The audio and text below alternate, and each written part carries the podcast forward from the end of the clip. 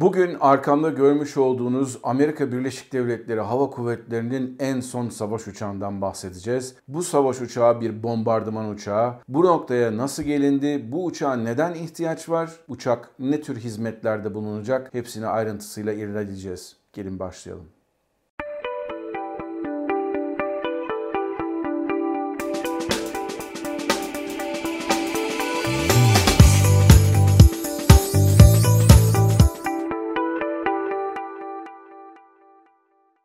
Herkese merhabalar arkadaşlar, ben Kaptan Bahadır Acuner. Yepyeni bir Kaptan Baha videosuyla sizlerle beraberiz. Bu videoya ilk defa rastlıyorsanız eğer, ben Amerika Birleşik Devletleri'nde 747 pilotu olarak uçuyorum bir havayolunda ve havacılık konusunda da videolar işliyorum. Zaman zaman sivil havacılık, zaman zaman kaza videoları ama zaman zaman da şu an olduğu gibi savunma havacılığı ile ilgili videolarla karşınıza geliyorum. Amerika Birleşik Devletleri'nin en son savaş uçağı bir bombardıman uçağı. Peki diyeceksiniz ki bu uçağa neden ihtiyaç duyuldu? Neden bu uçak savaş uçaklarının yerine imal edildi ve neden bu uçak bu kadar önemli? Onu biraz sizlere açıklamaya çalışacağım. Şimdi her şeyden evvel bu uçağın üretimi aslında daha uzun yıllar önce başlamıştı. Fakat uzun yıllardır bir sis perdesi, bir gizlilik perdesi artısından devam ediyordu üretimi, tasarımı ve çıkılan ihale. Bazı konularda bir takım bilgiler ulaşmıştı ama örneğin kongrede yapılan bazı bütçe toplantılarında bile bu uçağın bütçesiyle ilgili fazla veriler verilmedi ki hani kaç tane üretileceği, uçağın maliyeti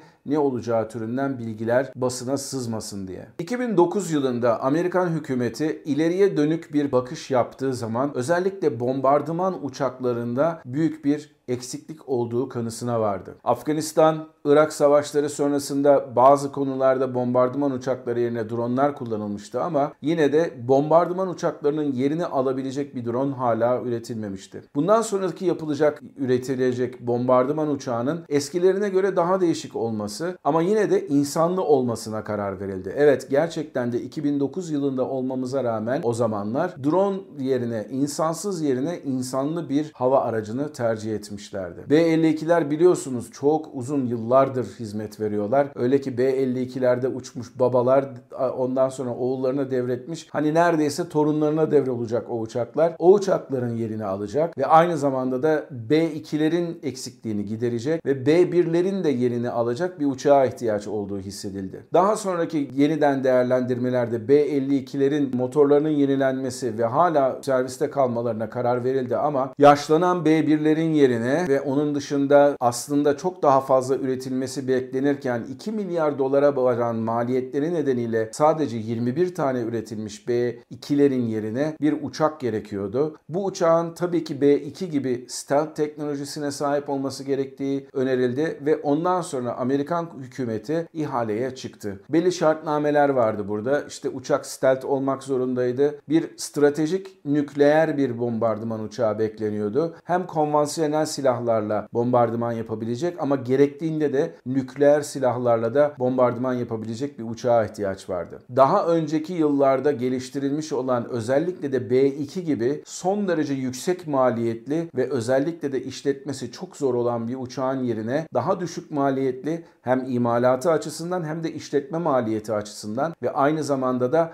daha çok fazla üretilebilecek bir uçağa ihtiyaç vardı. İşte bu noktada iki tane konsorsiyum teklif verdi Amerikan Hava Kuvvetleri'ne. Bir tanesi Boeing ve Lockheed Martin bir araya geldiler ve bu konuda tekliflerini sundular. Bir de aynı zamanda B-2'lerin de üreticisi olan Northrop Grumman bir teklifle gitti Amerikan Hava Kuvvetleri'ne. Bu uçağa ilk baktığınız zaman aslında gördüğünüz şey belki de B-2'nin bir kopyası olduğunu düşünüyorsunuz ama gerçekten de değil. 2 Aralık 2002 tarihinde Palmdale, Kaliforniya da bir uçağın tanıtımı yapıldı. Uçak böyle gizemli bir şekilde hangardan çıkarıldı ve arkasından da insanlara, basına bu uçak tanıtıldı. Ama dediğim gibi bu uçağın ilk meyveleri 2009 yılında atılmaya başlamıştı. B-52'ler biraz önce de anlattığım gibi stratejik bombardıman uçağı olarak iyi bir uçak, uzun yıllar hizmet vermiş bir uçak ama 2037 sonrasında bu uçağın da artık yavaş yavaş emekli edilmesi gerektiğini düşünülerek B-21'e karar verildi. Şimdi B-21'in aslında ilginç bir hikayesi var. Neden B-21? Yani B-1 var, B-2 var. Arkasından da B-3 veya hani belki 3'ü atladığınız B-4 gelir diye düşünürsünüz ama B-21'e karar verilirken bunun 21. yüzyılın belki de son insanlı sıfırdan üretilmiş bir uçağı olacağını düşündüler ve 21. yüzyıl nedeniyle B-21 adı verildi. Peki bu uçağın Raider denilen adı nereden geliyor diyecek olursanız, ki aslında Türkçe'ye çevirdiğiniz zaman Raider'ın adı Akıncı olarak değişiyor. Bizdeki Akıncı ile bir alakası yok tabii ki ama onun dışında Raider'ın da özelliği, ismi nereden geliyor diyecek olursanız, Amerikan havacılık tarihinde James Doolittle'ın çok büyük bir önemi vardır. Gerçekten iyi bilinen bir havacıdır ve 2. Dünya Savaşı'nda bayağı yararlı olmuştur Amerikan Hava Kuvvetleri'ne. Çünkü Tokyo'ya ilk defa B-25 bombardıman uçaklarıyla tam 16 tanesiyle beraber ilk defa bombardımanı yapan komutandır James Doolittle. İşte bu saldırıda onlara verilen at Doolittle Akıncıları, Doolittle Raiders'dı. İşte bundan da esinlenerek B-21'in bir akıncı şeklinde gidip bombardıman yapacağı ve arkasından da başarıyla üstüne döneceği öne sürüldüğü için bunun da adı B-21 Raider yani akıncı oldu. Tabii Northrop Grumman çok büyük bir firma. Savunma sanayinde çok büyük bir sözü olan bir firma ve aynı zamanda B-2'nin de üreticileri. B-2'nin üreticisi olmalarından ötürü büyük bir bilgi birikimine sahipler. Zaten o yüzden de baktığınız zaman uçağın bir küçük bir B-2 olduğunu düşünebiliyorsunuz. Buna baktığınızda uçakların da boyutları konusunda 3 aşağı 5 yukarı bir bilgi edinmeniz mümkün. B-21'in birçok verisi hala şu an classified yani gizli. Bu bilgiler arasında kimisinin söylediğine göre 50.000 fite kadar çıkabiliyor. Kimisinin söylediğine göre 70.000 fite kadar çıkabiliyor. Ama servis tavanının ne olduğunu kimse bilmiyor. Onun dışında bilinen gibi gerçek var. Gerek uçağın şeklinden ötürü gerekse de üzerindeki boya kaplamasından ötürü gerçekten de stealth teknolojisine son derece uygun bir uçak bu. Yani radarlara yakalanmamak konusunda çok büyük bir avantajı var bu uçağın. Bu uçağın baktığınız zaman hatta arkadaki resimde de görüyorsunuz. Bu uçağın fotoğrafına baktığınız zaman renginin bildiğiniz bombardıman uçaklarından B-2'lerden ve B-1'lerden birazcık daha değişik olduğunu ve birazcık daha açık bir griye doğru döndüğünü göreceksiniz. Bu aynı zamanda Amerikan Hava Kuvvetleri'nin bazı F-22'lerinde de kullanılan aynı şekilde radara yakalanmayı mümkün olduğu kadar azaltan bir maddeler silsilesi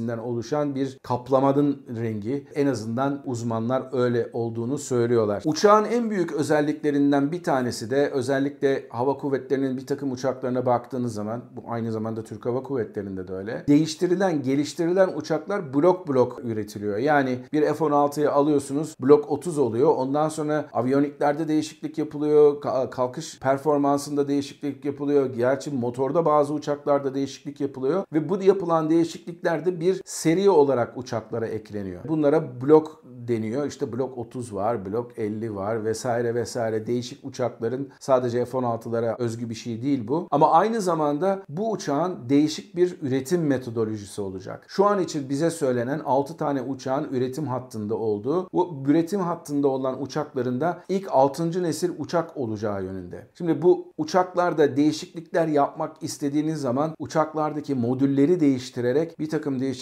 çok rahat bir şekilde yapmanız mümkün olabilecek. Bu çok büyük bir özellik. Aynı zamanda bu uçağın sadece bir bombardıman, düz bir bombardıman uçağı olduğunu düşünmeyin. Söylenilene göre, anlatılana göre özellikle F-35'lerin de üstlendiği bir rol var. Havadaki komuta kontrol merkezi ve bütün uçakların birbirleriyle konuşabilme özellikleri var. Bu aynı zamanda B-21'de bunların bir parçası olacak. Dolayısıyla bir hava harekatı düzenleyeceğiniz zaman o uçakların gerek F-35'lerin, F-22'lerin, B-21'lerin AWACS'larla ve diğer hava unsurlarıyla beraber eşgüdümü gerçekten size başarıyı getirecek olan bir işletim yöntemi olarak karşımıza çıkıyor. Bu uçağın en büyük özelliklerinden bir tanesi de maliyetinin düşük olması. Tekrardan söylüyorum, bu bilgi aslında classified yani gizli, açıklanması mümkün değil ama geriye mühendislikle bir takım belgelere ulaşarak ve arkasından açık kaynaklardan yola çıkarak tahmini 600 ila 700 milyon dolar civarında her uçak başına bir maliyetten söz ediliyor. Anlattığım gibi biraz önce B-2'lerin maliyetlerinin 2 milyar doların üzerinde olduğunu düşünürseniz o zaman bu uçak gerçekten de çok daha işletilebilir bir uçak haline geliyor. Uçağın özellikle modüler olmasının sebebi gerekli olduğu takdirde gerekli görevlere göre uçağın üzerinde modifikasyon yapmanızı da sağlıyor. Bunlardan en önemlisi bildiğimiz kadarıyla en azından konvansiyonel silahları da taşıdığı gibi bunları nükleer silahlara taşımak için de çok büyük bir değişikliklere gerek kalmayacak. Uçağın üzerinde müthiş bir derecede bir yazılım söz konusu. Kaç milyonlarca satır kod olduğunu tabii ki bilmiyoruz ama özellikle bu yazılım avantajını da uçağın modülerliği konusunda bir avantaja döndürmeyi düşünüyor Amerikan Hava Kuvvetleri. Şimdi bu uçak ne zaman hizmete girecek diye soracak olursanız eğer şu an 2022'nin son aylarındayız. 2023'te ilk testini, uçuşunu yapacağı öngörülmüş ve ilk hizmete gireceği yıl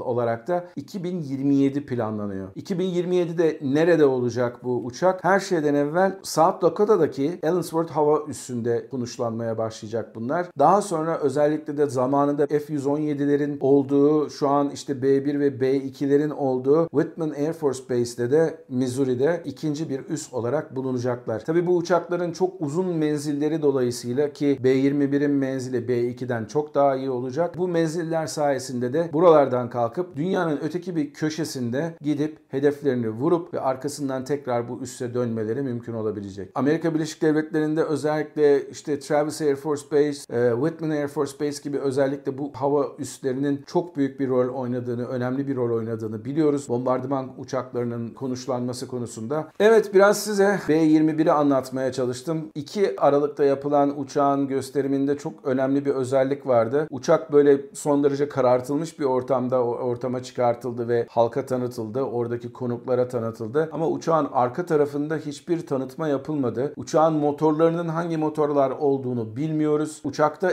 2 tane hava alığı var. Ama bu 2 hava alığı tek motoru mu besliyor? 2 ayrı motoru mu besliyor? Yoksa 4 tane ufak motoru mu besliyor? Bu konuda da fazla bilgi yok. Belki ileride Amerikan Hava Kuvvetleri bu konuda birazcık daha fazla bilgi sağlar bizlere. Şimdilik benden bu kadar. Bu videoyu beğendiyseniz paylaşmayı, beğenmeyi ve aynı zamanda sorularınız ve yorumlarınız için aşağıya yorum bırakmayı unutmayın. Bambaşka bir Kaptan Baha videosunda sizlerle görüşebilmek dileğiyle mutlu kalın ama her şeyden önemlisi sağlıklı kalın. Hoşça kalın.